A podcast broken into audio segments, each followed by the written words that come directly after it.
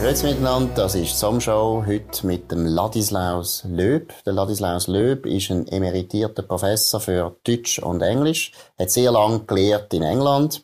Er ist eigentlich ursprünglich, es ist kompliziert, wir werden über das reden, in Rumänien geboren damals. Der ist jüdisch und hat nachher den Holocaust erlebt, aus, äh, aus einer ganz, ganz Nähe, Nähe offensichtlich, und hat sehr viel Schlimmes auch erlebt. Und wir würden gerne jetzt über seine Geschichte da reden. Danke vielmals, dass Sie da sind. Der Ladislaus Löb ist neunzehnhundertdreiunddreißig geboren, ich habe es erwähnt, in Rumänien, damals Rumänien. Aber eigentlich war das Siebenbürgen gewesen, und Siebenbürgen war ein Gebiet gewesen, das ursprünglich eigentlich eher ungarisch war und auch deutschsprachig. Bei Klausenburg in der Nähe sind Sie aufgewachsen. Wie war das gewesen? Sie haben dreißig Jahre dort noch erlebt. Wie war das gewesen zum Aufwachsen? Also wir haben uns, meine Familie, haben uns immer als Ungar betrachtet. Mhm. Äh, und gleichzeitig unter den Juden sind die, die, die sich als Ju- äh, Ungar betrachtet, sind äh, so Mittelklasse gewesen. Mhm. Und zwar zur Religion, das gehört auch noch dazu, nämlich in Ungarn hat es die Unterscheidung zwischen den äh, Orthodoxen, und das weiß jeder. Aber auf der anderen Seite sind dann die Neologen gewesen. Mhm. Und der Begriff hat es eigentlich nur für Ungarn gegeben.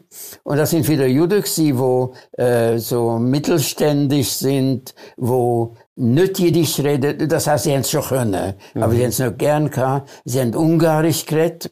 Auch während der Jahre, wo es zu Rumänien gehört hat, als mhm. Siebenbürger. Sie haben U- Ungarisch geredet, sie haben sich an die ungarische Kulturwelle anpassen mhm. und assimilieren. Und äh, sind dann schön auf die Nase gefallen mit den Ungarn. Mhm. Ich weiß nicht, ob ich das noch schnell äh, dazu erzählen kann, ganz typisch. Wo die Ungarn wieder einmarschiert sind in Transsilvanien oder mhm. Siebenbürgen, mhm. dank äh, Hitler, mhm. sind in meiner kleinen Stadt etwa dreißig ehemalige Offiziere aus, vom Ersten Weltkrieg sind auf einem Platz gestanden, wo vier angefangen hat, und haben die ungarischen Offiziere begrüßt. Wunderbar, dass ihr da sind. Die Ungarn haben gesagt, halt, tun Sie die Juden wegschaffen und dann machen wir die Begrüßung. Das ist wirklich. Also vielleicht einfach, dass äh, die Zuhörer noch verstehen, oder? Das Siebenbürgen hat sehr lange zu Österreich-Ungarn gehört, also ja. Habsburg war es für sehr lange Zeit, und neunzehnhundertachtzehn ist es zu Rumänien gekommen. Und die Juden, es hat irrsinnig viele Juden gegeben in Ungarn grundsätzlich, und die haben eine wichtige Rolle gespielt in Ungarn, und wie Sie es gesagt haben, haben sich die sehr als Ungarn äh, definiert, oder? Weil das ist eben genau, wie Sie es gesagt Unbedingt, haben. Ja. Und nachher, wo dann Ungarn ist ja ein Verbündeter gsi von, von den Nazis und deshalb auch unglaublich antisemitisch, also von dem her genau, wie Sie es gesagt haben. Aber was mich noch wundernimmt, jetzt, dass Klausenburg, Sie sind nicht selber in Klausenburg geboren und aufgewachsen, oder wie hat der Ort geheissen, wo Sie aufgewachsen sind als Kind? Der Ort hat geheissen, je nachdem, auf Ungarisch Margitta mhm. äh, und auf Rumänisch Margitta, also mhm. ein großer Unterschied. Das ist es. Äh, Ich habe immer gesagt, es war ein Dorf. Mhm. Es war eigentlich ein Städtchen. Mhm. Es etwa siebentausend Einwohner mhm. zu meiner Zeit. Und von denen sind etwa dreitausend Juden. Mhm. Mhm. Und es war ein Dorf, wo es zum Beispiel im ganzen Dorf, soviel ich weiß, nur ein Haus gegeben hat mit einem oberen Stock. Und dort haben wir gewohnt übrigens. Also sind im oberen Stock haben Sie gewohnt?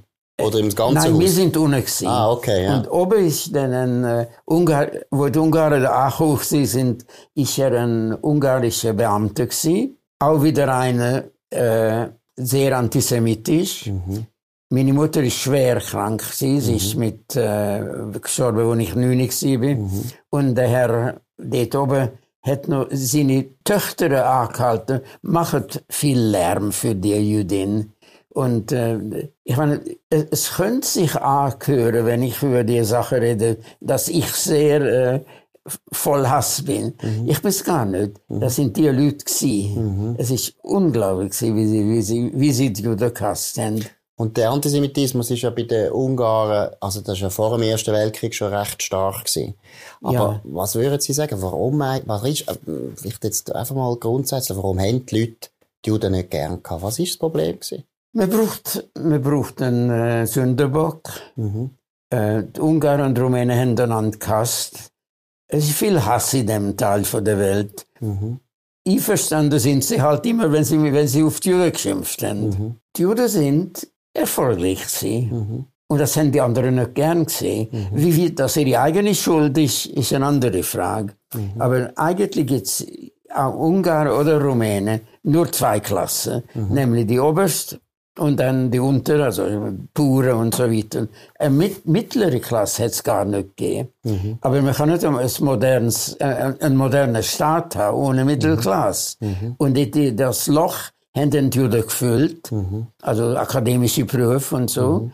Und das haben die anderen einfach sehr, sehr ungern gesehen. Mhm. Sie hätten es natürlich auch können, mhm. wahrscheinlich. Aber mhm. sie haben es halt nicht gemacht. Mhm. Sie haben sich mehr interessiert, äh, mit den, sich an, die, an den Aristokraten äh, mhm. messen. Mhm.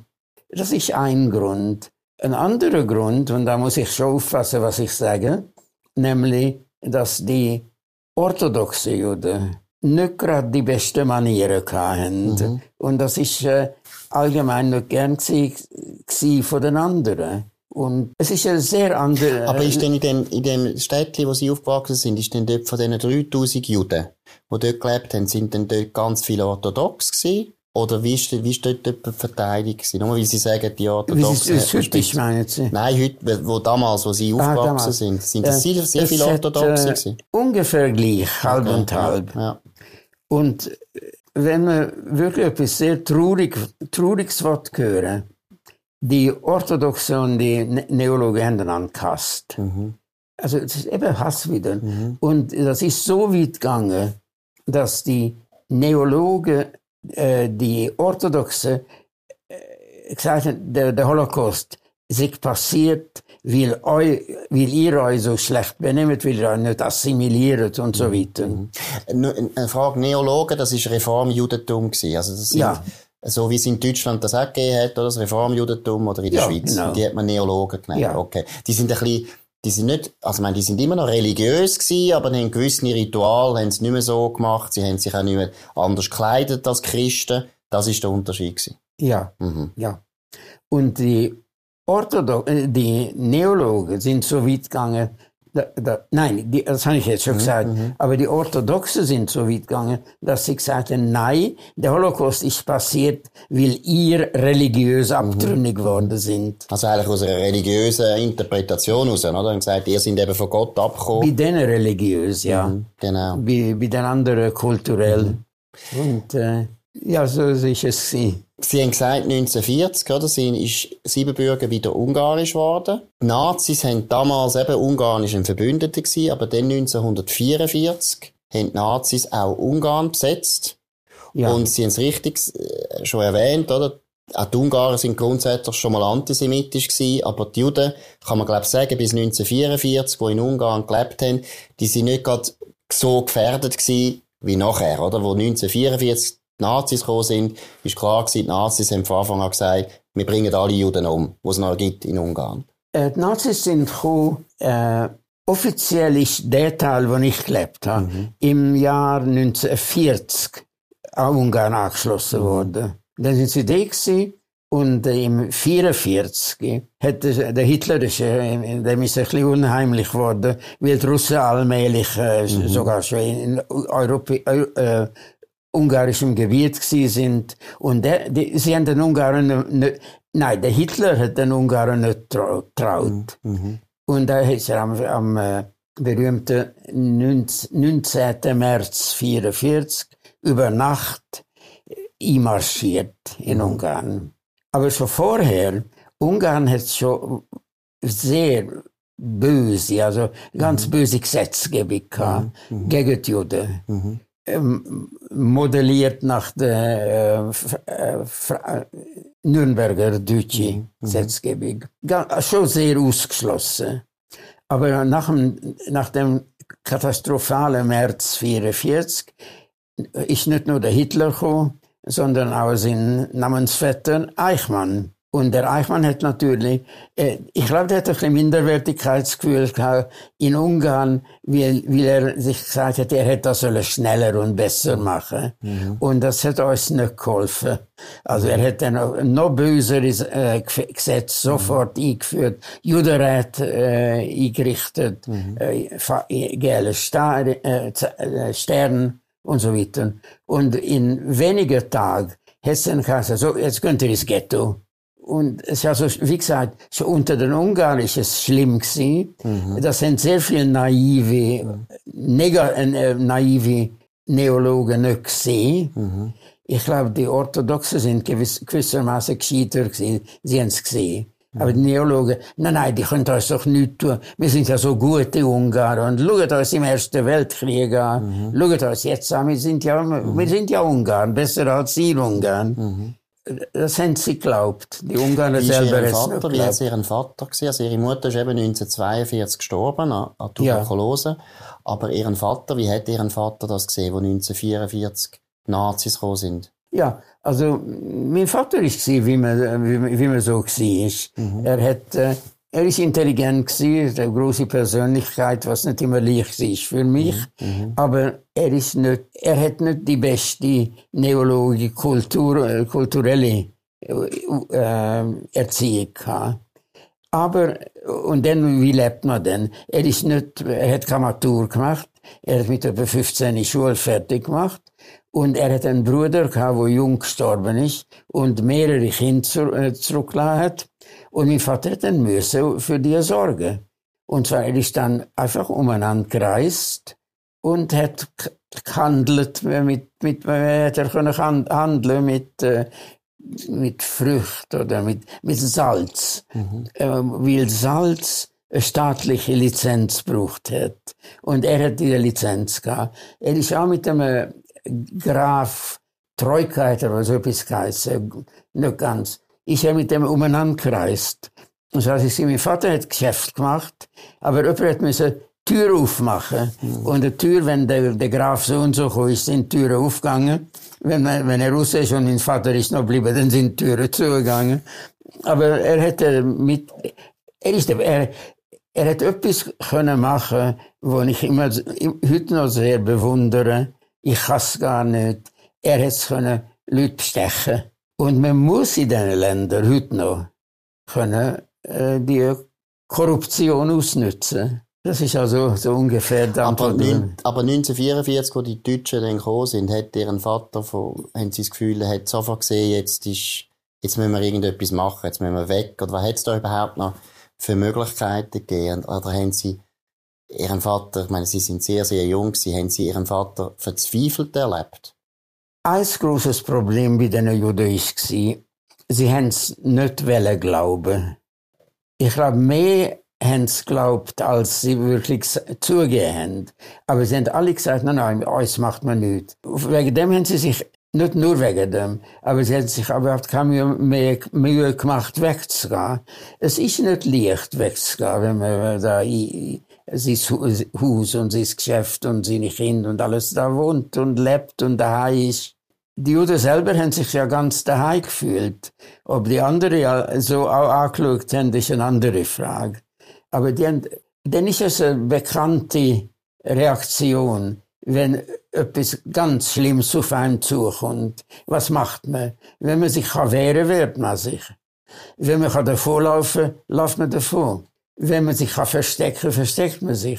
Oder man erstarrt und nichts mehr machen kann. Aber dann Ausreden findet. Nein, nein, es passiert nichts. Nur weil ich, weil ich einfach so Angst habe.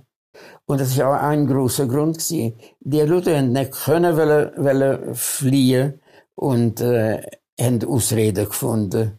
Und es hat ihnen das Leben gekostet. Welcher Typus war jetzt Ihr Vater, würden Sie mein sagen? Mein Vater war einer der wenigen, der sich gewehrt, der eigentlich alles gemacht hat. Er hat sich gewehrt, er hat sich versteckt, er hat sich, äh, ja, also erstarrt ist er nicht. Sie sind ja dann eben, also wo dann die Nazis gekommen sind, haben die Nazis angefangen zu deportieren. Dann hat in, ihrer, in ihrem Städtchen, ich glaube, sie sind dann auch in ein Ghetto gekommen, wenn es recht ist, in Klausenburg, oder? Das ist sechs, ja. Und nachher also, sind sie aber auf Budapest, oder? Nachher sind sie, glaube ich, auf Budapest mit ihrem Vater, weil ihrem Vater gewusst hat, da gibt es einen, einen Jude, der Rudolf Kastner, der verhandelt ja. mit der S S. Ja. Es hat damit angefangen, dass die Deportationen erst zuerst in der Provinz sie sind. In Budapest sind sie noch rela- relativ unbehelligt gewesen. Mein Vater, wo unsere ganze Familie aus dem Ghetto in Cluj, Kolozsvár, Klausenburg, äh, das ist eine ein, äh, ein Ziegelfabrik, die nicht mehr funktioniert hat, hat man uns da reingestopft. Und alle haben das sich gefallen, weil die Juden immer brav gewesen sind. Wenn die Obrigkeit gesagt hat, macht das, die Juden haben es gemacht. Aber nicht mein Vater. Äh, mein Vater ist einer von den wenigen, wo sich gesagt hat, nein, also ich stieg nicht auf den Zug. Wir wissen nicht genau, wo der hinfährt, aber es, man, man, ist, man hat eine gute Ahnung, dass sie nach Polen fahren und dass in Polen schlimme Sachen passieren. Da mache ich nicht mit. Er hat mich an der Hand genommen. Und wir sind aus dem Ghetto geflohen, auch mit Bestechung und anderen Gründen, mit anderen Methoden. Und wir sind eben genau nach Budapest, wo die, sich die Juden am Ende versteckt haben. Da war ein sehr anständiger christlicher Arzt gewesen, und er hat gesagt, so, ihr könnt bei mir in der Klinik bleiben. Mhm. Aber ein paar Tage später ist er gekommen und er hat gesagt, tut mir leid, ihr müsst gehen. Ich habe dauernd geklopft, äh, Detektiv an der Tür, und äh, wenn, wenn sie euch findet, dann sind ihr tot. Und ich auch. Mhm. Dann haben wir gesagt, müssen gehen. Die nächste Möglichkeit, ein Cousin, der in Budapest studiert hat, ist äh, in einer Studentengruppe gewesen, und die haben dann ein Versteck gemacht in, in einem Universitätsgebäude. So Miniatur Anne Frank, kind of Versteck. Und ich sagte, ich und mein, mein Vater können dort alles verstecken. Und mein Vater hat sich einen Kopf vielleicht eine Zeit lang den Kopf, Kopf zerbrochen. Und er sagte, nein, mache ich nicht. Er hatte eine gute Intuition gehabt, weil wir nachher gehört, nach dem Krieg, gehört haben, dass da Bombe durch ist und alles tut. Und er hat die dritte Möglichkeit, nämlich die Kastner-Aktion. Wer war der Rudolf Kastner? Der Kastner war jemand, den ich nicht unbedingt in der Nacht treffen wollte. Aber er ist, äh, er ist also ein, all, einiges, was mein Vater nicht war. Er war gebildet, gewesen, er war Jurist, gewesen, er war Journalist, gewesen, er war äh, ein äh, zionistischer Aktivist gewesen. Nur dass Zionismus zu dieser Zeit etwas anderes bedeutet hat als heute. Er hat mit anderen Leuten, die etwa dreißig, vierzig, hat alle die Flüchtlinge aus den anderen Ländern umgenommen. Und dann hat man müssen helfen, weil es offiziell einfach nichts gegeben hat. Und der Kastner mit äh, mehreren Kollegen, ähnliche Leute, die haben eine Gruppe, das Komitee gegründet, Schutz- und Rettungs- Recht, äh, Rettungskomitee, so etwas. Und die haben zuerst den fremden Flüchtlingen geholfen. Wo der Eichmann gekommen ist, hat, haben sie sich gesagt, ja, jetzt ist fertig, wir, wir, wir müssen jetzt unsere eigenen Leute das Leben retten. Und jetzt, man denkt sich im Ausland, oder nicht in Deutschland, dass äh, der S S, dass die S S immer ganz durchorganisiert ist und konsequent und jeder hat seinen Platz und jeder macht, was er sein Oberbefehler ihm sagt. Ist nicht wahr. Das war Chaos. Die haben alle gestohlen und, und, und sie haben gegeneinander gemacht, was sie können. Und das haben die Juden natürlich sehr bald erfahren. Und dann haben sie in der Slowakei, um genau zu sein. Und in der Slowakei ist am Kastner und seiner Gruppe empfohlen worden, tun die das, äh, der Eichmann bestechen.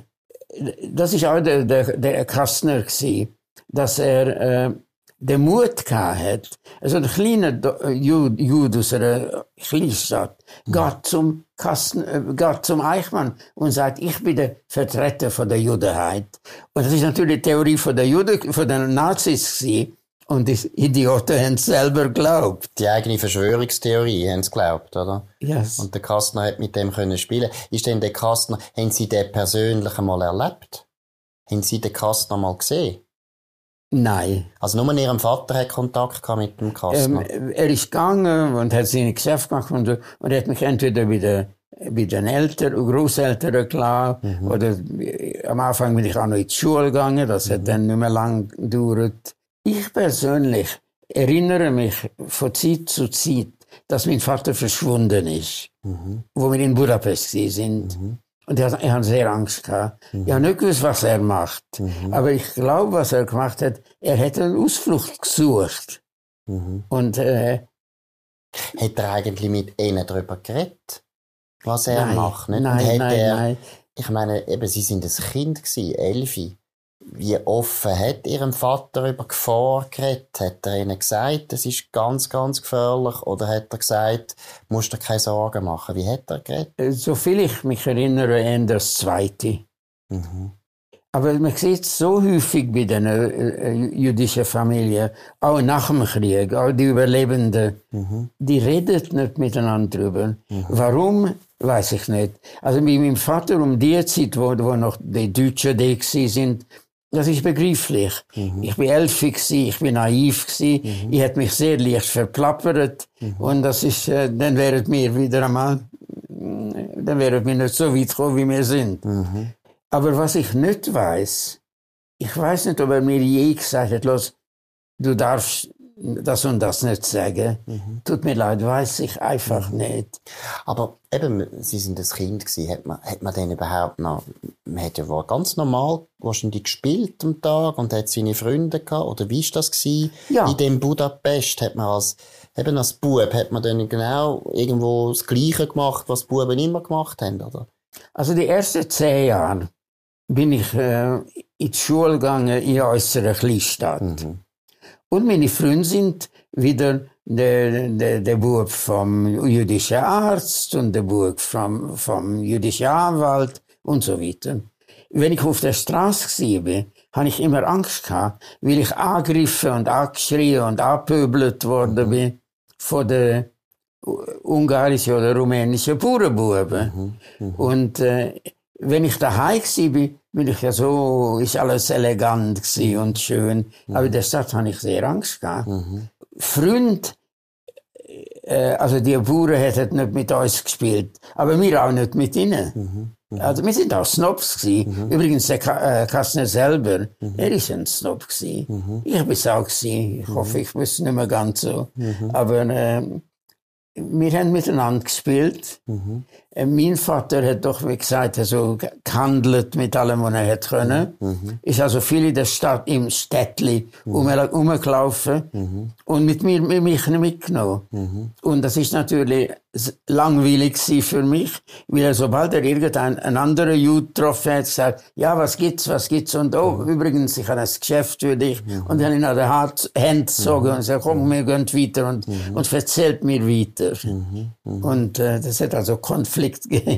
Und eben, er hat natürlich das Geschäft müssen weitermachen, oder? Das ist ja etwas, was man heute einmal, die Leute sich einmal nicht vorstellen können, dass das Leben ja während einem Krieg und sogar während dem Holocaust irgendwie weitergeht und die Leute alle müssen irgendwo noch arbeiten, weil man hat ja irgendetwas müssen verdienen. Also jetzt zum Beispiel in Budapest, von wo haben Sie denn dort gelebt? Hätte er dort auch noch ein Geschäft machen können? Ja.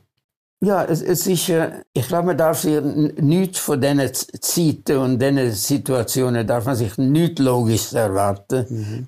Alles widerspricht allem anderen. Mhm. Und in, in Budapest, also zum Teil, haben, während der Holocaust schon angefangen hat, haben sich die, haben die, die Neologen noch beieinander getroffen und Karten gespielt. Mhm. Das ist, äh, Na, was soll man aber sonst machen, oder? Ja, was genau. Soll man machen? Ja, was man kann machen ist genau, was mein Vater gemacht hat. Flohen und mhm. Flucht, mhm. Flucht hat man müssen organisieren. Und dann hat er eben mit dem Rudolf Kastner den Kontakt hergestellt und der Rudolf Kastner hat dann mit den Nazis angefangen zu verhandeln. Jawohl. Und er hat es geschafft, dass man etwa eintausendsiebenhundert Juden, eintausendsiebenhundert etwa, ja. Ich glaube, tausend Dollar oder so pro Person genau, hat, haben die Nazis verlangt, oder? Also, ich finde auch, was Sie vorher gesagt haben, habe ich gut gefunden, oder? Die S S, die Nazis selber haben ja das Gefühl gehabt, sie sagen ja die besseren Menschen und Arier und so weiter. Und untereinander sind sie ja eigentlich Verbrecher gewesen und Chaoten und schlecht organisiert ja. und, und auch geldgierig, oder? Sie sind ja, oder? Das finde ich ja das Ironische, oder? Die, die ja. S S-Leute haben ja immer den Juden vorgeworfen, ihr seid so geldgierig. Aber eigentlich sind ja die Nazis sind die Geldgierigen oh, genau, gewesen. Genau, genau, ja. Ja. Und dann sind eben die siebzehnhundert Leute hätten eigentlich dann dürfen ausreisen aus Ungarn. Und dann ist aber etwas schief gegangen. Ja. Ähm, theoretisch hätten wir sollen nach Palästina, wo, wo natürlich unter dem englischen Mandat war. Wir sind also, das haben wir geglaubt. Mhm. Und äh, wahrscheinlich hat es der Kastner auch geglaubt. Ob es der Eichmann je so gemeint hat, weiß ich nicht. Eins von der g- grossen Fragen, warum der Kastner überhaupt umgebracht worden ist, weil sehr viel unter den Juden in äh, Ungarn geglaubt haben, dass er das, äh, dass er etwa mit dem Eichmann ko- kollaborieren. Ich glaube es nicht. Ich glaube, er wollte ein Geschäft machen. Und wenn man ein Geschäft macht mit jemandem, dann muss man mit ihm sich treffen. Mhm. Aber es gibt viele Juden, viele Israelis, heute noch, die sagen, dass der Kastner nur seine Freunde und seine Verwandten gerettet hat. Es ist nicht, und dazu noch reiche Leute. Ist nicht wahr. Wir sind na, nichts von dem gewesen. Er hat nämlich auch, es hat so Quoten gegeben für Witwen von Zwangsarbeitern mhm. und solche. Mhm. Und es hat auch Es hat auch Leute gegeben, die ganz einfach geschickt und schlau gewesen sind. Mhm. Also ich glaube nicht, dass mein Vater irgendetwas Dreckiges gemacht hat. Mhm. Mhm. Äh, aber ich glaube schon, dass er, er hat es ja mit mir auch so gemacht, mhm. er hat so lange etwas gesagt, ich wollte das, ich wollte mhm. das, ich wollte das, mhm. bis, bis man ihm gegeben hat, was mhm. er nicht wollte. Mhm. Und ich glaube, das ist auch mit dem Kastner so gegangen. Mhm. Der, der ist fast nicht gesagt, ja gut, es ist mir jetzt langweilig, wie der mich mhm. äh, durend nach, nach mir, mir nachläuft und sagt, nimm uns doch nicht. Ich glaube, so, so sind wir reingekommen. Ja. Ich finde es auch eine komische Diskussion, oder, beim Kastner. Sie haben es vorher erwähnt, vielleicht auch noch für äh, Zuhörer, neunzehnhundertsiebenundfünfzig ist der Rudolf Kastner in Israel ermordet worden. Und die Attentäter, die sind sogar dann nachher, ich glaube, drei Jahre ins Gefängnis und sind sogar nachher noch begnadigt worden vom damaligen Premierminister David Ben-Gurion. Also man hat fast das Gefühl gehabt, das ist eine gute Tat. Und ich muss ehrlich sagen, ich persönlich, ich finde das wahnsinnig billig, was man dem Kastner vorwirft. Ich meine, in dieser grauenhaften Situation vom Holocaust, genau. wo man die Leute retten will, ja, man muss den auswählen. Aber man kann ja nicht dem nachher einen Vorwurf machen, dass er hat müssen siebzehnhundert Leute auswählen. Natürlich ja. ist das furchtbar. Aber es war für ihn vor allem furchtbar gewesen. Er hat nicht können sechs Millionen retten. Das ist einfach nicht gegangen. Von dem her muss ich sagen, ja. das ist ein schaurig ein billiger Vorwurf. Ja. Oder? Und ich muss auch sagen, selbst wenn der Herr Kastner ein sehr raffinierter, schlauer, vielleicht korrupter, teilweise vielleicht sogar ein bisschen krimineller Mann war, ja, siebzehnhundert Menschen hat er gerettet.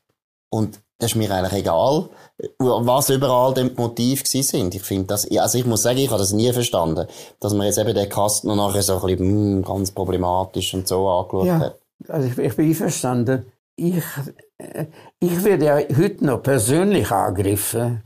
Es stehen Leute auf, wenn mhm. ich einen Vortrag halte, das ist passiert, mein Freund war mhm. in, in einem von der, einer von den Uni in London. Mhm. Dann ist eine Dame aufgestanden, mittendrin, hat mich unterbrochen, hat meinen Gastgeber gefragt, wie, wie könnt ihr de, dem erlauben, da aufzustehen und zu reden? Er erzählt ja lauter Lügen. Und ich komme auch so E-Mails über, wie fühlen sie sich, wenn sie sich dran denken, dass sie der Einzige sind von den Buben und Hunderttausende wie sie mhm. gestorben sind. Das ist ja pervers, oder? Äh. Also da kann man den Nazis den Vorwurf machen, bitteschön. Ja. Und sicher nicht denen, die jetzt zufällig überlebt haben. Das ja, ist schon ja, eigenartig. Genau. Ja. Und äh, die Vernünftigeren sagen dann, hören Sie, haben die Juden die Juden umgebracht mhm. oder haben die Nazis die, mhm. die Juden umgebracht? Nein, ich habe das gleiche Problem einmal, oder? Es gibt viele Leute, und auch Juden, die dann immer sagen, Polen. Polen sind auch Antisemiten gewesen und haben natürlich den Juden nicht geholfen und so weiter. Stimmt alles. Aber am Schluss sind die Nazis, die Deutschen sind die gewesen, die gesagt haben, jetzt bringen wir alle Juden um. Genau. Und es ist gleich immer noch ein Unterschied, ob man einfach gemein ist zu den Juden, was wir alle immer gewesen sind, wir Christen. Das ist eine grosse Tradition. Auch wir Schweizer sind immer wieder gemein gewesen mit den Juden. Ja. Oder ob man sie alle gerade umbringt. Das finde ich gleich noch einen kleinen Unterschied. Ja. Es gibt auch der englische Ausdruck, äh, Familiarity breeds contempt. Mhm. Äh, Juden, wo Nazis bewundert mhm. und äh, auf äh, andere Juden herabschaut. Mhm. Mhm. Ähm, das ist komisch, ja, aber das ja. Kennt, kennt man das Phänomen, oder? Ja, ich habe es ja schon, auch schon gemacht, als wir reingekommen sind. Sie haben etwas von Israel gesagt. Ich habe gesagt, zu viel Juden. Ja, sie haben es auch schon gemacht. Ja, jüdischer Selbsthass, hat man einmal gesagt. Oh ja. Das ja, ist auch ein grosses Thema. Aber es versteht, also, das ist eben auch so etwas, ist ja klar. Die Juden als Minderheit sind seit zweitausend Jahren in unserem Kulturkreis natürlich immer unter Druck gewesen. Ja. Und aus meiner Sicht, und ich sage es als Christ, sehr einfach warum. Weil Christen haben letztlich die jüdische Religion mehr oder weniger kopiert. Ja. Ich würde immer ein bisschen so sagen, wir haben ein bisschen die Hollywood-Version übernommen vom Judentum, oder? Ein bisschen, wie soll man sagen, leichter verständlich, oder? Mhm. Die Leute haben dann sich können mit Jesus Christus identifizieren, auch ein Jude, das ist ja wichtig, wo die Leute, also Christen, gern vergessen. Und dann hat man einfach behauptet, eben, die Juden sind schuld, dass Jesus Christus gestorben ist. Was ich übrigens, muss ich ehrlich sagen, schon als Kind nie begriffen habe. Weil Jesus hat ja immer gesagt, ich mache das für euch, damit ich eure Sünden kann aufnehmen kann. Und ja. Gott hat, wir haben das miteinander abgemacht, Gott und ich haben das abgemacht. Dann habe ich immer gedacht, das ist komisch, warum tut man es denn den Juden vorwerfen? Ja. Gott ja gar nicht, sie haben ja das, wenn schon, also abgesehen davon, dass sie ja Römer gewesen sind, aber das ist ja gleich, aber eben wenn schon, müsste man sagen, ja, Gott hätte das so wollen. Also da kann, ja. man, ja nicht, da kann man ja nicht den Juden den Vorwurf ja. machen. Es ist so viel Paradoxes in der Absolut, Welt. absolut. Aber vielleicht mal zurück zu dieser, ja, wahrscheinlich die schlimmste Zeit in ihrem Leben, neunzehnhundertvierundvierzig.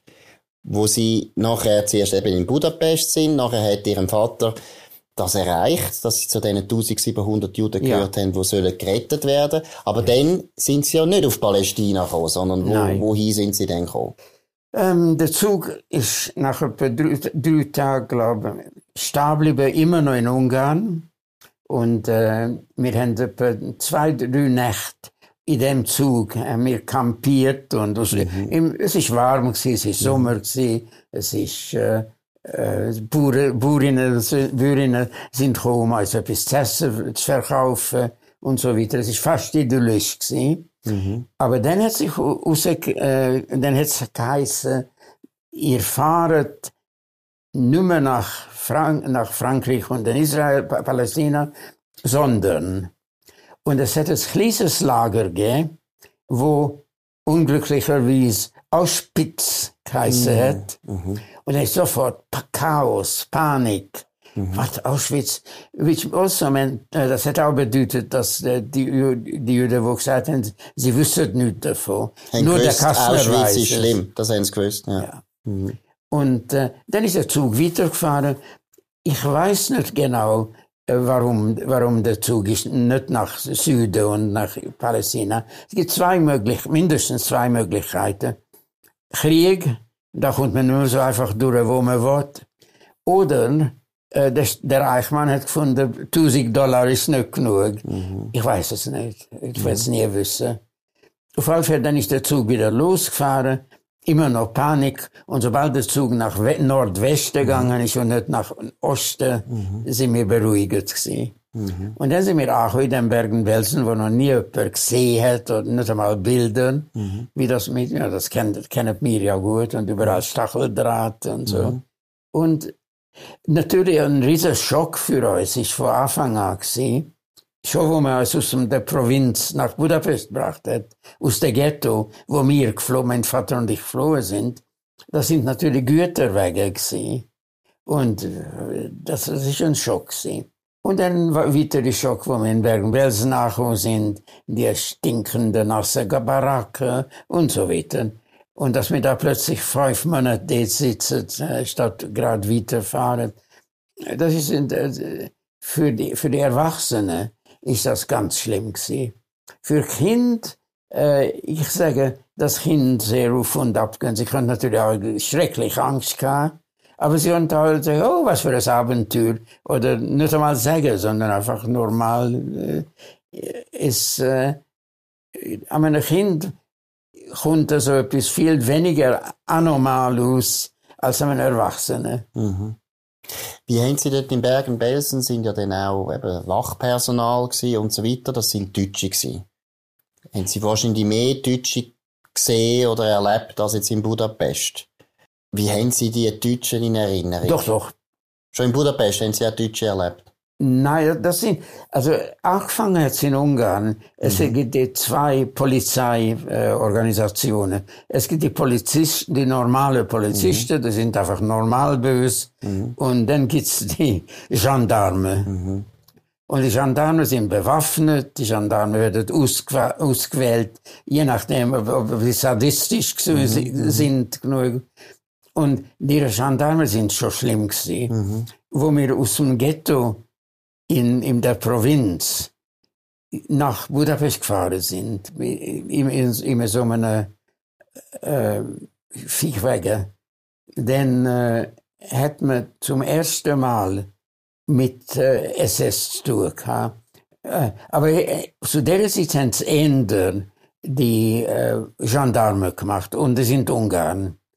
Und man hat vom, die, äh, die äh, Deportationen, wie habe ich gesagt, in Budapest noch nicht, mhm. aber aus anderen Städten allmählich, die sind alle nach, in einen großen äh, Flughafen, in einen großen Bahnhof gebracht worden, an einem Ort namens Kosice oder Koscha.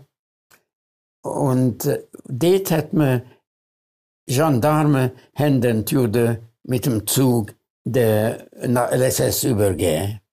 Also, wo wir in äh, Bergen-Belsen angekommen sind, haben wir einen Sonntagmorgen, so viel ich noch weiss, mhm. Türen gehen auf. Mhm. Wir sind zwei, zwei, drei Tage in dem Dunkel gesessen. Die Türen gehen auf und da steht S S. Das sind dann nicht mehr Ungarn, das sind dann nicht mehr äh, Gendarme. Das ist S S mit grossen, schönen äh, deutschen Schäferhund. Und da, da habe ich sie am nächsten erlebt und zum ersten Mal erlebt. Wir, mit uns haben sie nicht so schlecht behandeln wie andere, weil man Handelsware, die man verkaufen will, mhm. nicht kaputt machen will. Mhm. Also uns, zum Beispiel in Bergen-Belsen, wir dürfen unsere normale Kleider behalten. Wir haben nicht müssen Sträflingskleider tragen. Wir, wir haben nicht müssen, das war ein Irrtum gewesen, jahrelang von den Alliierten, wir haben nicht müssen Stern tragen. Und so weiter. Und Bergen-Belsen war natürlich ein Vernichtungslager. Es war ein Gefangenenlager für fünftausend Gefangene. Und die sind allmählich, wo die Deutschen mehr oder mehr und mehr kleiner geworden sind von außen, hat man die von anderer Art heim ins Reich gebracht. Mhm. Nämlich in, in Lager im, im Deutschen Reich. Und Bergen-Belsen war auch von denen gewesen. Da sind also zwischen Januar und April neunzehnhundertfünfundvierzig sind etwa in ein Lager, wo für fünftausend Leute gemeint war, sind fünfzigtausend gekommen, ohne irgendetwas an Versorgung. Nichts. Mhm. Nichts essen, buchstäblich. Mhm. Nichts trinken, buchstäblich. Nichts weiter im Melez. Und die Leute haben da angefangen zu sterben. Das tut man dann. Und zwar von ah, Hunger. Wir haben übrigens viel gehungert auch. Und ah, Typhus.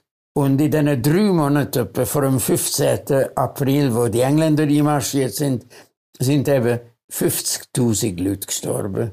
Und die sind zum Teil begraben worden in Massengräbern, zum Teil lag liegen, wo sie gestorben sind. Mhm. Also das muss den Engländern einen wahnsinnigen Schock geben. Ja. Mhm. Aber das war so. Mhm. Noch einmal zurück zu der S S. Haben Sie denn als Bub die Leute, die hat man nur als böse erlebt? Oder hat es auch Situationen gegeben, wo einer von diesen S S-Leuten nett war? Wenig. Ja. Also etwas, von mir kennen, das war ja ganz komisch. Ja. Es hat, wir mussten zahlen, sie haben uns zählen. Mhm. Eigentlich, Zählappell hat es geheißen. Mhm. Und zwar in Fünfergruppen, fünfzehn, fünfzehn, zwanzig. Und das haben zwei S S-Leute gemacht, so Unteroffiziere. Der eine war gross gewesen, hatte Haselscharte gehabt. Sie haben uns nicht dürfen schlagen, aber, aber Asch, Aschrauen haben sie uns dürfen. Mhm. Und das hat er gemacht, du Saujuden. Und er ist immer mit einem Kleinen gegangen zusammen. Pfeife im Maul, krumme Beine. Und wir haben ihn, aus irgendeinem Grund, haben wir ihn äh, Hopei, Hopei genannt. Mhm.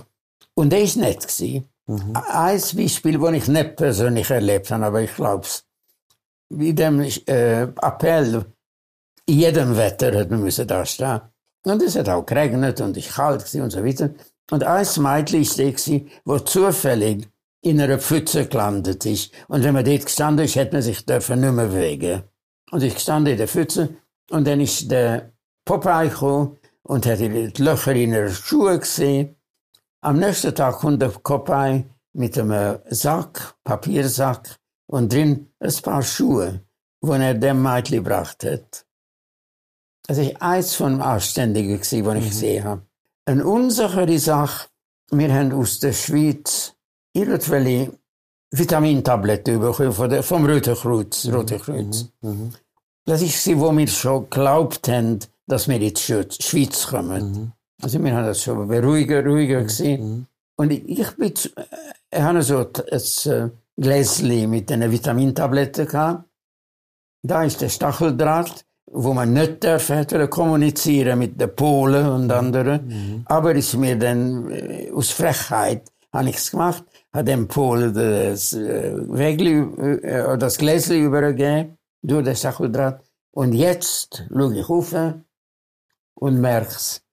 Und sag mir, mit, mit zwölf, du Schafskopf, du wärst wahrscheinlich schon in einer Woche in der Schweiz gewesen und jetzt lass dich umbringen. Also das weiß ich noch genau. Mhm, mh. Oben sitzt nämlich Tag und Nacht ein S S-Mann mit Maschinenpistole mhm. und Skiwerfer. Also ich, ich bin ganz sicher, jetzt ist fertig.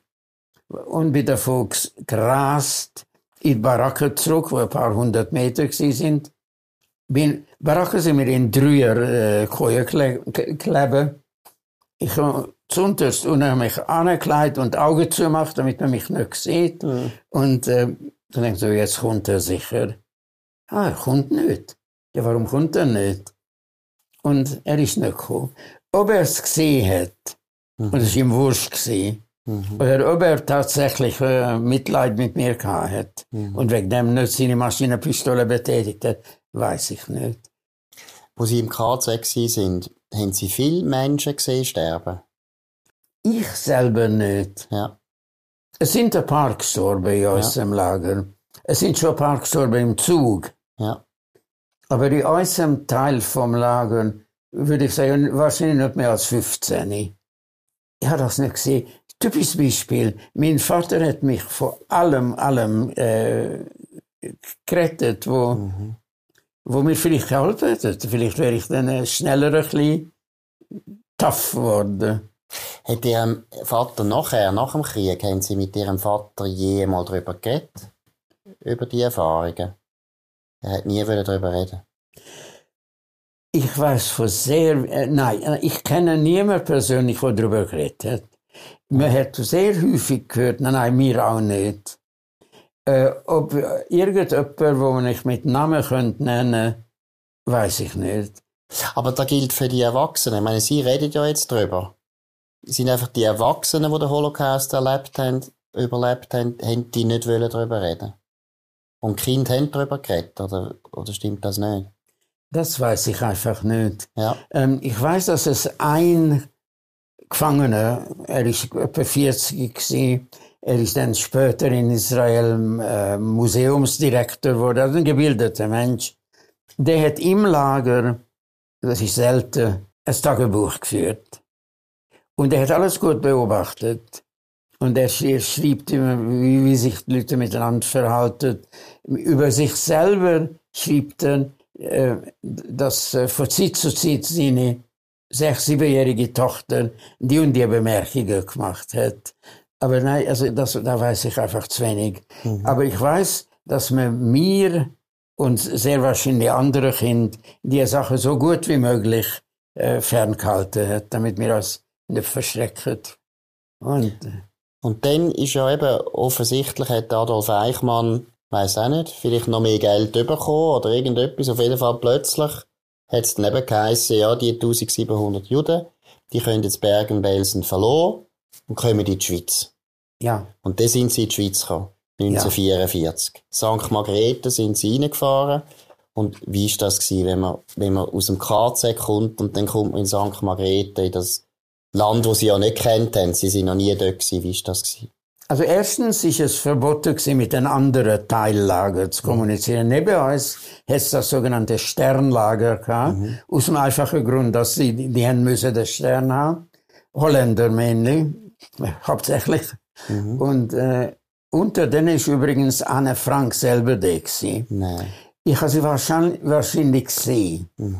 Äh, im Oktober schon ist eine Gru- Gru- äh, Gruppe von sehr abgerissenen Frauen gekommen. Die verbotenen Gerüchte haben gesagt, die kommen aus äh, Auschwitz.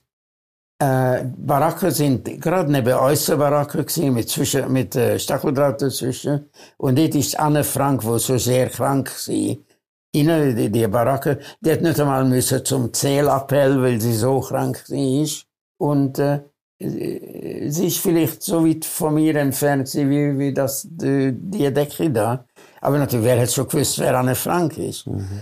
Aber ich glaube, es, es ist schon so gewesen, dass sehr viele Ältere gehofft haben, dass sie ihre sagen, dass es für die leichter, leichter ist, nichts zu wissen, als zu viel wissen. Mhm.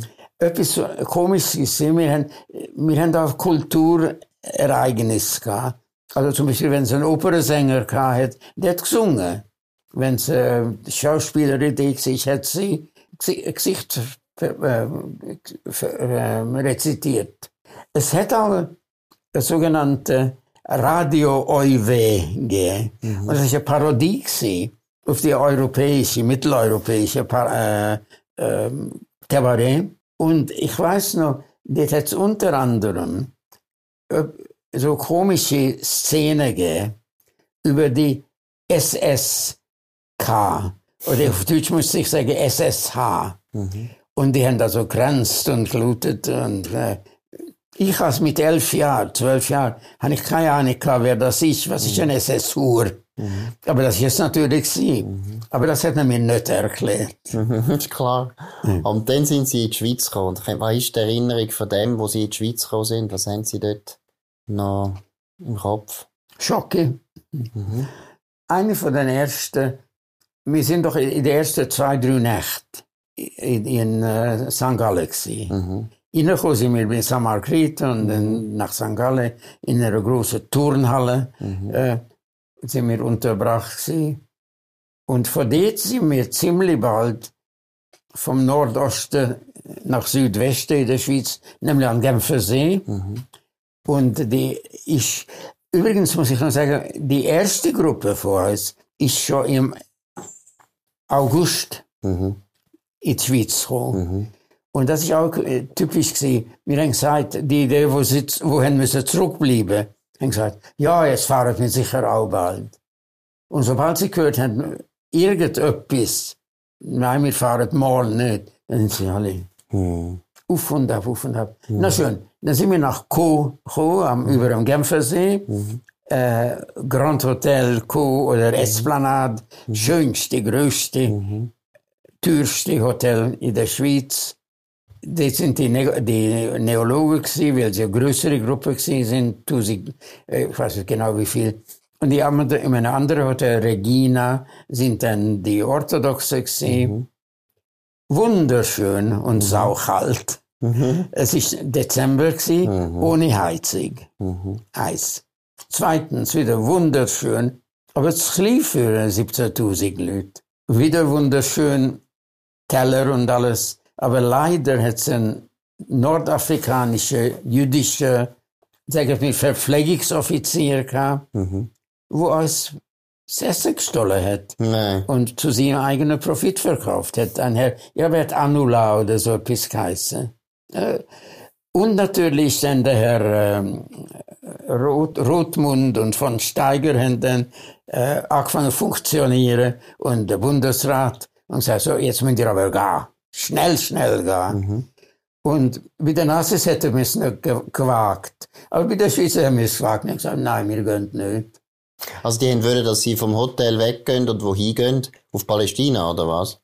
Aus dem Hotel, die, wo, so ist die Welt, mhm. die, wo vor, vorher schon in der Schweiz Bankkonto mit Geld hatten, mhm. haben sofort raus dürfen. Mhm. Die, die das nicht hatten, sie bleiben eingesperrt. Mhm. Aber eingesperrt im Hotel Grand, äh, Grand Cru, auch wenn es kalt ist, ist schon ein bisschen besser als eingesperrt in Bergen-Belsen. Das ist klar. Wie sind die Schweizer gewesen? Wie haben sie die erlebt?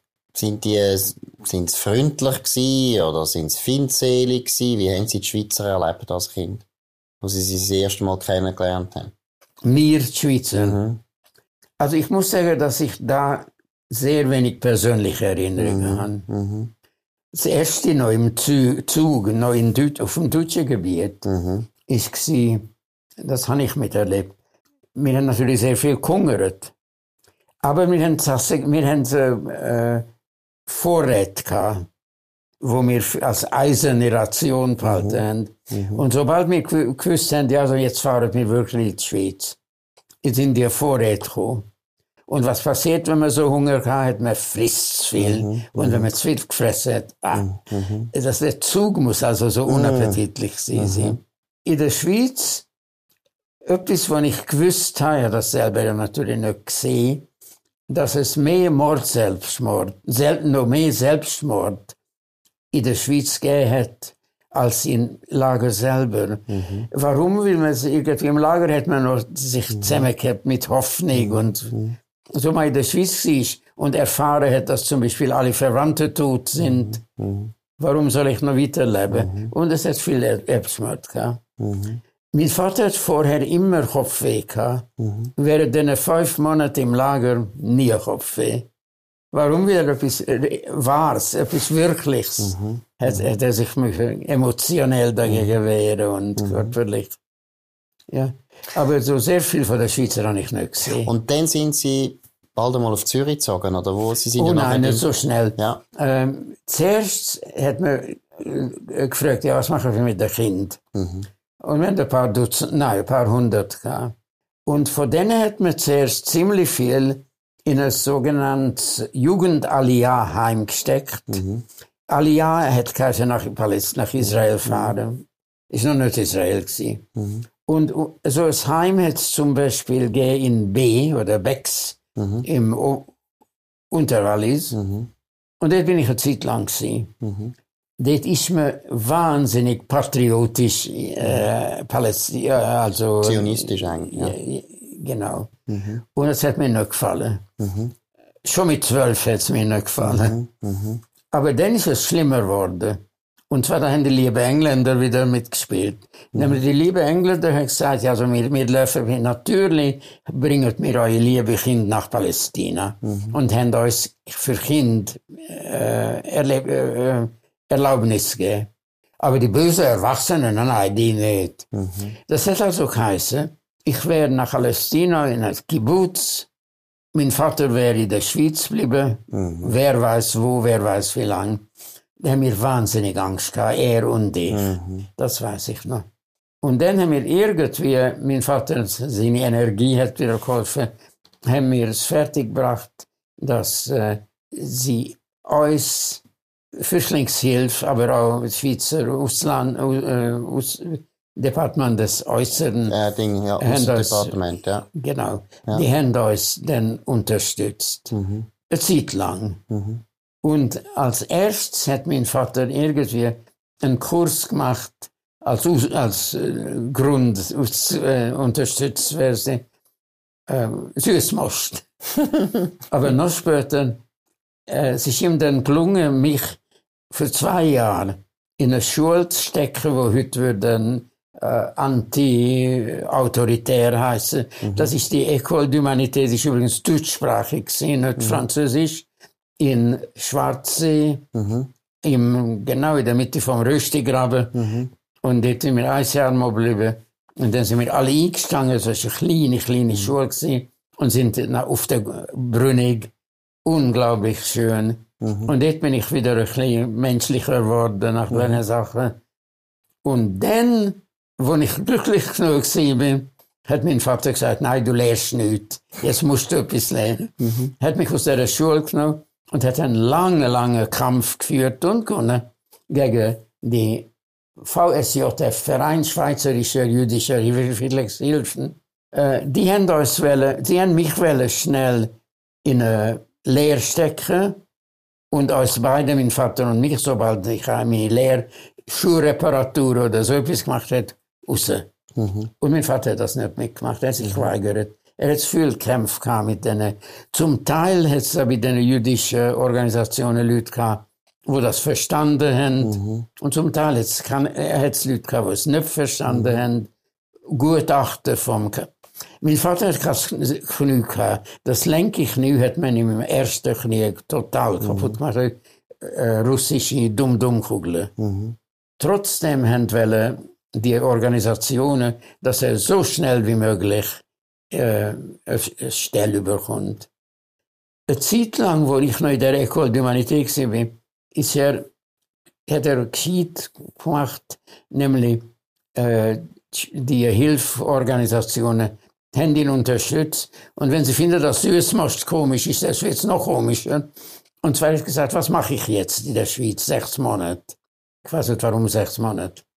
Ja, Uhr machen, nein, das, das ist nicht so leicht. Schocke, das ist ein bisschen viel wohl. Ich weiß jetzt, mit fünfzig Jahren gehe ich in eine landwirtschaftliche Schule und lerne, wie man Schweizer Käse macht. Und dann gehen wir nach Rumänien zurück und machen Geld. Ja, das ist keine schlechte Idee, die wollen ja sicher Käse in ja. Rumänien. Wir sind nach Rumänien und sind nicht geblieben. Also sind Sie noch einmal zurück auf Siebenbürgen? Wir sind... Nach dem Krieg? Das ist etwa sieben... Über zwei, zweieinhalb Jahre, nachdem wir in Show sind, mhm. sind wir nach Rumänien, haben uns umgeschaut, sind schwarz über Nacht über den Fluss gefahren worden von einer, heute sagt man Roma und Sinti, ich sage immer noch Kinder, mhm. und zurück dann mit Fach, mit äh, Grenzwächtern, die uns gewinkt haben, wo wir nach Ungarn zurück sind, mhm. wo wir Wund gehabt haben, also Erlaubnis gehabt haben, und dann zurück in die Schweiz. Und, und dann hat allmählich mein Vater, doch, er war ja gescheit, geschäftlich begabt. Ich weiß noch, wir sind mit acht Biberpelz im Immantel und mit vierzig äh, Marderpelz Fels, ist im Mantel eingenäht gewesen. Sehr heiß gewesen und wir sind auch dick gewesen. Und äh, mit dem hat er seine erste Geschäft begrü- gegründet in der, in der Schweiz. Und, und dann hat er allmählich Sachen gemacht, die man in Rumänien wahrscheinlich gehängt worden wäre und in der Schweiz natürlich gang und gäbe sind, mit Banken geschafft. Die Banken haben ja nicht können selber rumänische Verwandte Geld bringen, aber so jemand wie mein Vater hat das können organisieren. Mhm. Und am Schluss hat er dann tatsächlich alle die äh, Unterstützung, die wir bekommen, hat er zurückgezahlt. Und er hat zwar keine Niederlassung bekommen, mhm. aber wir haben Besseres bekommen. Wir sind nämlich im sechzig, neunzehnhundertsechzig sind wir papierlich Schweizer geworden. Ja, aber Sie sind ja nachher ins Gymnasium gegangen, oder, in Zürich? Ja. Wie haben Sie das geschafft? Ich meine, Sie sind ja nicht Deutsch, Sie müssen zuerst auch müssen Deutsch lernen, oder? Also, wir sind im Dezember neunzehnhundertvierundvierzig in der Schweiz angekommen. Mhm. Im März neunzehnhundertfünfundvierzig bin ich schon in dem äh, Jugendalliaheim gsi mhm. und dann, ich bin ja nicht sprachunbegabt mhm. und er hat es schnell aufgelesen. Mhm. Mhm. Und dann in der Ecole d'Humanité ich, da bin ich zwei Jahre gsi und dort ist äh, Umgangssprache Hochdeutsch gsi, mhm. mhm. was leichter ist. Mhm. Und, das hab ich, und dann, dann hat es schon gelangt. Mhm. Dann, als ich in Zürich war, bin ich vierzehn gsi. Mhm. Und ich habe natürlich nicht in der ersten Klasse, weil ich zu alt war. Mhm. Ich habe auch nicht in der Klasse, die mir entsprochen hat im Alter, weil ich zu wenig Deutsch und zu wenig andere Sachen gewusst habe. Und dann habe ich halt, dann hat es eine kleine Privatschule, so eine Schnellbleiche, gegeben, in der, im Kreuzplatz noch ein bisschen weiter raus, nämlich Frau, Frau Doktor Held. Und die hat so, wie gesagt, eine Schule gemacht, selber organisiert, wo sie, wo die Leute haben können Aufnahmeprüfung machen. Und ich habe mich die Aufnahmeprüfung nach ein paar Monaten mit der Frau Doktor Held an der, am Generalgymnasium bestanden. Ich glaube, sie sind nötig, nett sie zu mir. Sie haben, sie haben mir wahrscheinlich auch ein bisschen mhm. nachgeholfen. Mhm. Na gut, sie sind noch ein Professor geworden. Also, so falsch sind sie nicht gelegen. Sie haben schon recht gehabt. Ja. Sie sind nachher eben, dann haben sie das Gymnasium gemacht, Matura, und nachher haben sie Anglistik studiert in Zürich. Ja. Warum Englisch? Haben Sie dort schon gedacht, ich will auf England oder auf Amerika? Oder?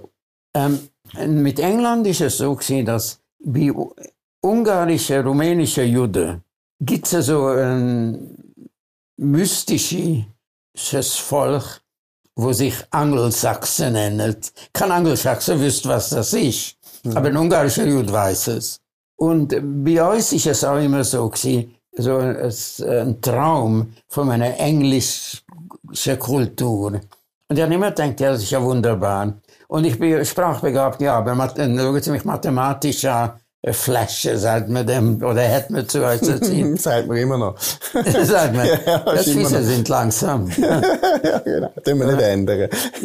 aber, aber wie gesagt, ich habe mich zum Teil mit sehr guter Note mhm. in der Sprache auf dem Wasser gehalten mhm. und wahrscheinlich der Anstand von der Lehrer. Nicht alle. Mhm. Wenn ich einmal so einen Knitz auf der Bank, ist der Prorektor so und so hinter mir gestanden, zugelost, zugeschaut und gesagt, und dafür genießt du Aufenthalt bei uns.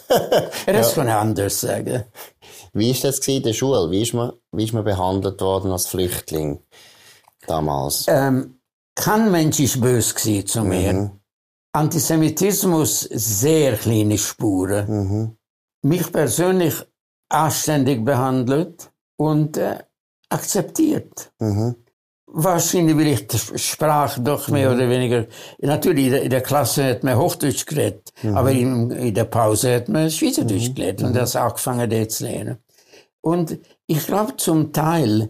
ist es ihnen auch irgendwie, hat es ihnen gefallen, etwas Exotisches mhm. in der Klasse zu haben. Mhm. Mhm. Ich selber war sehr ambivalent gewesen. Ich bin einerseits, natürlich habe ich die Schweizer beneidet, die, die haben da alles. Mhm. Andererseits bin ich arrogant gewesen. Mhm. Ich habe mehr gemacht als ihr. Das, mhm. das muss halt so sein. Und haben damals Ihre Schulkameraden, haben die gefragt?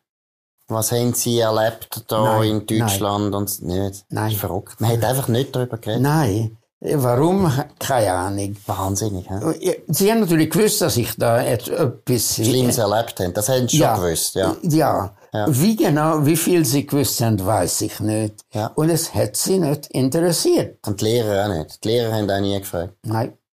Das ist ja verrückt. Das finde ich ehrlich gesagt gesund. Ist wahr, he? Ja. Würden Sie sagen... Da gibt ja immer so eine Debatte, ist es besser, wenn die Menschen, wenn sie so etwas Schlimmes erlebt haben, gar nicht darüber reden? Take it for granted, ja. Ist wahr? Ich also sie schon. Glauben, die Leute, die dann viel nachdenken, die kommen dann eigentlich gar nie aus dem raus. Also ich habe natürlich auch ein bisschen psychologische Behandlung. Mhm. Ob das genützt hat, weiss ich nicht. Mhm. Ich habe einen, einen Bub, der... mir, die anderen in der Klasse, ein bisschen als sehr jung angeschaut haben. Aber das war mein erster Freund. Äh, er hat mich zu sich eingeladen, wir haben gespielt. Er ist, dann ist er äh, Konsul von Malta geworden in mhm. Zürich mhm. und läuft immer noch mit äh, Heiratspropeller am Hals rum. Mhm. Das war mein erster Freund. Mhm. Und irgendwie bin ich dann assim- äh, nein, es geht einfach assimiliert. Ah, es gibt das Wort dafür. Sie mich befreit. Mhm. Und zwar es hat in der Klasse hat es eine kleine Clique gegeben, die ein bisschen älter waren. Mhm. Unter anderem, ich weiß nicht, ob Ihnen der Name Walter Rentschler noch etwas sagt. Mhm. Er, er, er hat vom Gewerkschaftsbund, oder? Ja. ja und einem sozialdemokratischen er, er hat, Nationalrat. Ja. Das ist mit denen in die Schule. er, er hat seine Maturen können machen, weil er neben mir... Naja. Ja, Sie haben ihm geholfen. Das ist gut. ja, nein, auf jeden Fall, es hat so eine ältere Gruppe gehabt. Ja. Ein bisschen älter, der, ja. der Rentschler und andere, etwa fünf oder sechs. Und ich bin plötzlich in dieser Gruppe gehabt. Mhm. Aber ich bin so, ich glaube, wenn ich jetzt zurückschaue, Wir sind mit an den Kaffee gegangen, wir sind mit an Ski fahren, wir sind zusammen, zusammen gesehen. Mhm. Und ich bin wahrscheinlich das Schusshündchen von dieser mhm. Gruppe. Mhm. Und die hat mich auch wieder auf ihre Art akzeptiert und mhm. ich sie. Und äh, ja. Und nachher haben Sie studiert in Zürich, aber wie sind Sie denn eigentlich auf England gekommen? Warum sind Sie nachher äh, auf ja. England? Also wie gesagt, ja, wir haben die Idee gehabt, dass England wunderbar ist. Mhm. Was es nicht ist, nicht einmal dann. Ich hab, natürlich, man hätte ein Auslandsjahr machen als Anglist. Mhm. Ich wollte es sowieso machen. Mhm. Und zufällig hatte ich Gelegenheit gehabt. Äh, nein, das war der Snobismus von meinem Vater. Gewesen. Wenn die Schweizer Studenten so als, äh, als äh, Assistenzlehrer gehen, dann geht mein Sohn nach Cambridge. mhm. Und ich bin gegangen. Mhm. Und die haben alles bewundert. Mhm. Und zu der Zeit, das ist nach, das ist nach zwei Jahren an der Uni da mhm. passiert, mhm. wo ich ziemlich farblos war. Mhm. Nach einem Jahr in Cambridge bin ich mit mehr Farbe zurückgekommen. Mhm. Ich habe nämlich gesehen, wie man, was es so als studentische Subkultur gegeben hat. Mhm. Und ich habe nicht gemerkt, wie snobistisch, wie mhm. kleinlich eigentlich die wunderbaren mhm. Subkulturen sind. Mhm. Schon, weil die Gebäude sind doch so wahnsinnig ja, schön. Ja, wunderschön. Cambridge ist wunderschön. Genau. Ich habe eben dort auch mal studiert. Das ist wirklich wunderschön. Wunderbar. Das ist irrsinnig, ja. Und ich ja. bin also zurückgekommen, Zürich. Ja. Und dann ist... Aber das darf, das darf nicht kommen. Das ist off the record. Allmählich hat es einen Spruch gegeben, Löb weiss alles. Sehr gut. Ja. Also wie sie ich so weiß nicht, ob das so gut war. Wie sie so arrogant sind oder wie sie einfach wirklich alles gewusst haben? Das ist dann in den letzten paar Jahren. Yeah. Und yeah. dann habe ich angefangen, dann, dann habe ich das Maul aufgemacht im yeah. Seminar und, yeah. äh, und, dann, und dann habe ich den Doktor gemacht und mhm. so. Mhm. Und ich bin ursprünglich für ein Jahr, hat es eine Stelle gegeben für einen Englisch, für einen Deutschlektor. Mhm. Und zufällig, es hat viel mit Zufall zu tun, diese mhm. Sache. Der Lektor, den sie gerade angestellt haben, hat plötzlich geschrieben, nein, ich komme nicht, ich, ich bleibe in Deutschland und werde jetzt Professor. Mhm. Aber äh, dann haben sie gesagt, ja, da ist der Löb, der ist noch, der mhm. Warten, der ist da. Mhm. Und er kennt den Englischlektor, der Tony Solby. Und äh, ich redet mir einmal mit dem. Mhm. Und er hat gesagt, ja, ja, ja, er ist schon recht. Mhm. Und... Äh, dann haben sie mir ein Jahr lang als Rektor, Lektor mhm. genommen. Und, und da sind Sie als ungarische Jude natürlich Native Speaker eng, am Deutsch gewesen, oder? Das haben wir natürlich ja. auch begehrt. Ja. Ja. Und ich habe dann nicht so deutlich gemacht, dass ich zuerst Ungarisch geredet habe. Klar, Sie sind deutschsprachig. Ja. Und, und nachher sind Sie einfach hängen geblieben, im Prinzip in England. Und dann, nach ein paar Monaten, bin ich in der Mensa gegangen zum Mittagessen und der Dekan kommt und sagt, willst du bleiben als Lecturer? Dann ich muss mein Mittag auflesen vom Boden. Mhm. Und er hat gesagt, nein, woher mhm. wisst ihr, dass ich überhaupt any good bin? Mhm. Ja, these academic reputations, they build up. Mhm. Das ist eine Schweinerei, ehrlich gesagt. Aber dann... Dann hat es die erste Cherchez la Femme gegeben mhm. und die Stelle hat mir gefallen mhm. und, äh, und dann ist man von Jahr zu Jahr geblieben. Mhm. Also das war jetzt in Cambridge? Gewesen?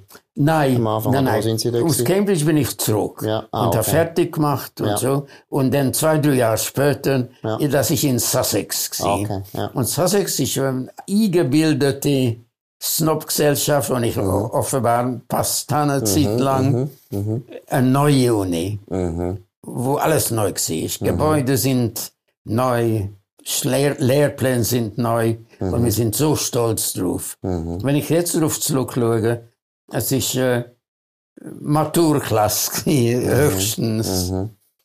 Äh, an Niveau. Mhm. Es hat schon interessante Leute gehabt. Mhm. Es hat gescheite Leute gehabt. Es hat auch Snobs gehabt, es hat, es hat alles gehabt. Mhm. Aber mich, mich hat es zuerst beeindruckt. Ich bin von Jahr bis Jahr geblieben, langsam, und das Wort ist langsam gestiegen. Und wo sie gesehen haben, dass, dass ich bald an der Pensionierung bin, haben sie gesagt, machen wir schnell, schnell. Und dann bin ich dort Professor geworden. Sehr gut. Und was ist eigentlich denn so, wie soll ich sagen, die Identität gewesen? Sind Sie denn Schweizer gewesen? Engländer? Ungar oder Jude? Ich glaube, ich habe mich, mich stilisiert als ähm, Europäer. Mhm. Aber es ist auch echt bei mir. Mhm. Und zwar wegen dem bin ich, seit, seit diese Brexit-Sache angefangen hat, mhm. so desillusioniert von den Engländern. Mhm. Ich meine, man sollte nur so ver, ver, verallgemeinern, aber es sind so viele von denen, dass man vielleicht doch kann. Also zum Beispiel, die Studenten haben meistens nicht gewusst, wo ich herkomme. Die haben gewusst, heute sagen mir noch ehemalige Studenten oder Kollegen, ah, wir haben gemeint, du bist Schweizer. Äh, du bist Schweizer. Mhm. Also ich habe nicht äh, gross angemeldet, mhm. nein, nein, hört, ich bin zwar Deutschlektor, aber ich bin noch qualifiziert. Mhm. Weil ich ja vielleicht noch besser qualifiziert bin mhm. als ein echter Engländer oder mhm. sogar Deutsche. Mhm. Ähm, ich bin naiv, eine naive Person tatsächlich. Und ich habe einfach nicht gesehen, was an Snobismus, an äh, äh, Networking, mhm. was da alles äh, die eigentlich unanständige Sache gibt. Mhm. Ich meine, es ist doch immer so, es, wenn, sobald es zur Frage von Beförderung oder Anstellung geht, dann kommt es schlecht aus, alle Engländer. So, ja. Bei mir auch. Schon. Schon allgemein so. Ja. Schon, schon, ich weiß. Und ich weiß nicht, ob ich, ob ich in Zürich, na, das ist wirklich echt die Frage, ob ich als Full Professor geworden wäre in Zürich. Man weiß ja, es nicht. Das ist immer schwer zu sagen. Das ist immer weiß ich nicht. Aber ich, wieso sind Sie jetzt zurückgekommen von England in die Schweiz? Was war da der Auslöser gewesen? Ich bin zurückgekommen, weil ich allmählich festgestellt habe, dass England, also ich muss verallgemeinern, mhm. dass in einem englischen System die Leute Heuchler sind, Verlogen sind, mehr als in der Schweiz, glaube ich. Mhm. Ich glaube auch, das sage ich immer, ich habe mir das so zurechtgelegt, was ist der Unterschied? Ein Unterschied ist, dass die Schweizer Kompromiss machen, solange es geht. Engländer machen Kompromiss, wenn es spät ist. Das ist eine gute Beschreibung. Ist halt auch ein grosses Land. Ist auch ein grosses Land, oder? Ich glaube immer, die Schweizer sind natürlich kompromissbereiter, weil wir sind ja so klein. Und wir treffen uns auch immer zweimal im Leben, oder? Wir sind auch wahnsinnig reich. Ja, aber dann müssten wir ja, könnten wir es uns ja leisten, keinen Kompromiss zu machen. Dann könnten wir sagen, ja, schon gleich. Stimmt auch. Also ich, ich äh, finde, oder? Und ich glaube, es sind alle Europäer in kleinen Ländern sind ein bisschen so, wie wir, oder? Die Dänen sind ein bisschen so, die Holländer sind ein bisschen so. Weil es sind einfach kleinere Länder, kleinere Gemeinschaften, da musst du irgendwo miteinander teilen. Die grossen Länder. Ja. Frankreich, Deutschland oder äh, England, kannst du einfach mal sagen, komm, wir machen es jetzt so. Und die, die dagegen sind, sollen. Mhm. Oder? Aber. Also, ich glaube, was ich entdeckt habe, ist die englische Heuchelei und die englische Arroganz. Mhm. Und ich glaube, das kann man schon sagen. Gut, Sie kennen es viel, viel besser, aber ich finde natürlich die Engländer super. Ich bin so, wie, wie die Juden aus Siebenbürgen, finde ich, find ich England super. Also von dem her. Ich habe sehr wenig mit englischen Juden zu tun. Mhm. Sie sind mir auch vorgekommen, wie wenn sie da schlimmere Deutsche wären. Ist wahr? Ja, ja sie, sie sind. Es, schon wieder gibt es zwei Klassen. Es gibt die reichen Juden in England, wo, wo, und von denen sind viele ursprünglich Deutsche gewesen. Mhm. Und dann gibt es die äh, Schneid, Schneider im mhm. Ostend. Mhm. Die Ostjuden, oder? Ursprünglich. Ja. Ja. Wo in ärmer gsi sind, ja. Ja. Und es gibt natürlich die Lord so und so und Lord mhm. so und so. Ich glaube, das, das hat mich äh, zurückgeholt. Was mich auch zurückgeholt hat, ganz einfach, äh, ich glaube, das kann, kann passieren. Man, man wird älter und man hat Heimweh über nach seiner Jugend. Mhm. N- nicht mhm. so sehr nach dem Platz, aber mhm. nach der Zeit. Habe ich wollte, ich habe meine zweite Frau gehabt dabei, äh, um die Zeit schon. Und wir sind einmal vom, wir haben auf einen Bus gewartet, der uns von Kloten nach Zürich brachte, das Tram schon. Mhm. Und, und ich habe gesagt, ja, los, in zwei Wochen sitzen wir wieder da und müssen nach England zurück. Wie wär's, wenn wir heute mhm. in die Schweiz kommen? Mhm. In die Schweiz kommen? Mhm. Sie sagt, ja, let's. Ja, super. Das ist aber so. Ja, sie hat die Schweiz schon kennt. Wir sind Ski ja. gefahren in ja, der Schweiz klar. und ja. sie hat es gern gehabt und ich ja. auch. Und wir sind immer noch froh, vier ja. Jahre her. Ja. Ja, Herr Löb, danke vielmals für das sehr interessante, sehr anregende Gespräch. Ich wünsche Ihnen alles Beste. Man, in Ihrem Alter muss man das sowieso, oder? Aber ich meine, Sie werden jetzt nochmal zwanzig Jahre in Zürich können leben, damit das noch gut wird. Nein, danke vielmals auch fürs Vertrauen. Vielen Dank für Ihre Aufmerksamkeit. Das war die Sommershow mit dem Ladislaus Löb, emeritierter Professor für Englisch und Deutsch, der jetzt wieder in der Schweiz lebt. Danke vielmals und auf Wiederhören. Vielen Dank für Ihre Einladung. Danke, ist mir sehr, ist also, nein, ist wirklich sehr interessant gewesen.